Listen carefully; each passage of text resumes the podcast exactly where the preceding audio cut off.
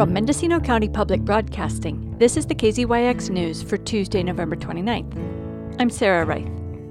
Cold and flu season arrived early this year with an extra hard hitting strain of RSV or respiratory syncytial virus, which can be dangerous for children and elderly people.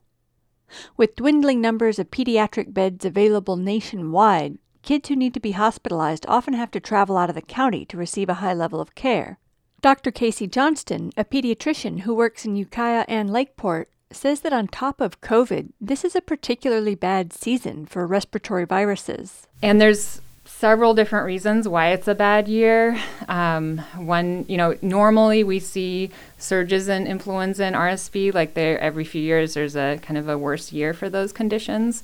Um, we also have COVID now, and actually we, there are some cases of ki- people getting COVID and the flu at the same time. So when your immune system gets hit with one thing, you can, you know, you're more uh, susceptible to get another virus. And then also a lot of people weren't getting the normal kind of normal exposures the last couple years and building immunity. So we're seeing a lot of young kids particularly get hit hard with these illnesses, especially flu and RSV um, because they haven't had a lot of the immunity built up the last couple years.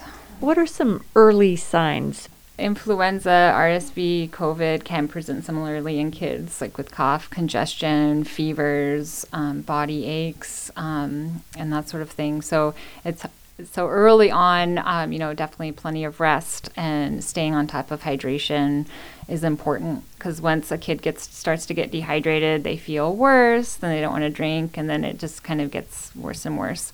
So hydration is key um, for for little babies, um, and especially with RSV.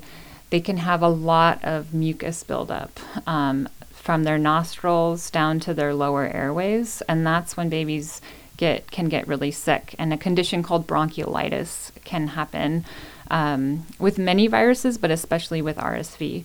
And so, um, you know, helping loosen up those secretions and sucking them out with the nasal bulb suction, or there's something called a, a NoseFrida. Uh, there's def- different suction devices to try to get that mucus out, and that helps the ba- baby breathe uh, more comfortably, and it helps like move their air too to prevent other infections from building. So, are these devices that you can just pick up at the drugstore and read the instructions, or do you need to come into a clinic and have an appointment and have it explained to you? So, a lot of the bulb suction devices you can get over the counter in any drugstore, most grocery stores. Um, I mean, online you can get too, but you probably want to get it more urgently than that. It's important to know when to get um, urgent medical care. Um, you know, there's a lot of things we can try at home. But if your child or baby is breathing really rapidly or uh, using a lot of their muscles, for instance, like you can see their ribs because their chest muscles are working so hard to move their lungs, um, then that would be a reason to bring your child in immediately to get medical care. Um, another reason is altered mental status. So they're excessively fatigued, they're not really wanting to wake up, um, or if they're dehydrated, they're not wanting to drink fluids. Um, they're not making the normal number of wet diapers if they're still in diapers. Um, um, those are also reasons to get um, medical intervention.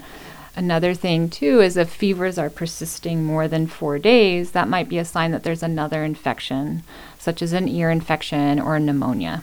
And so that would be a reason to get medical care, too. Have you seen any indications that Mendocino County is going to need resources from the state or federal government?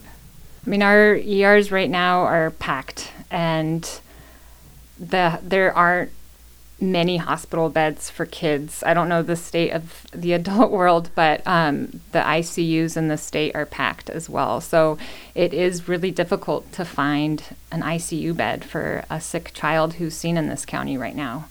Um, and so it's I haven't seen like federal resources um, come yet to our county, um, but I know places like UC Davis, the ICU team there for the pediatric hospital is offering their resources and even consulting on patients who are in our hospital. And so we have statewide and you know local resources being pulled.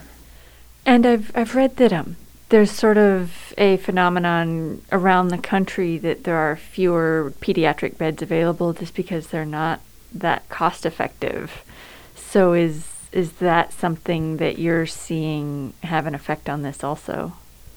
For sure. Um, I don't know the exact numbers off the top of my head right now, but over the last couple decades, the number of hospital beds for pediatrics for kids has decreased, um, and the number of hospitals admitting kids um, or with pediatric wards has decreased.